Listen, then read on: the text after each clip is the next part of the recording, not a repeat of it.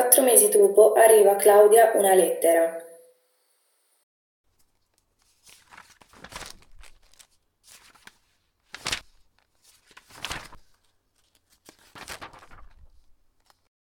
ventitré aprile millenovecento, Caserta to New York. Cara sorellina, come stai? Sono ormai passati quattro mesi. Ti ricordi quel gelido quindici gennaio, quando stavamo sbarcando e stavamo programmando un futuro io e te, inconsapevoli ancora di cosa ci aspettava?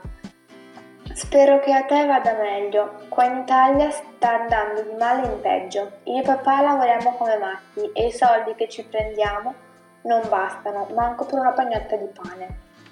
Mamma invece ti pensa sempre ed è orgogliosa di te. Aspetta sempre con ansia le tue lettere e prega sempre per la tua salute e la tua felicità. Ho visto che ti sei trovato un lavoro in fretta. I soldi che ci mandi ci arrivano sempre e devo dire che ci aiutano molto. Vorrei essere lì con te ad aiutarti, ma purtroppo non è andata così.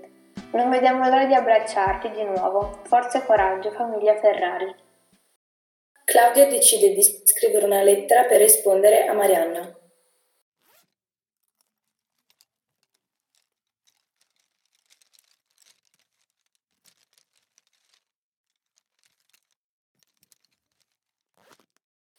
ventiquattro giugno millenovecento, New York to Caserta.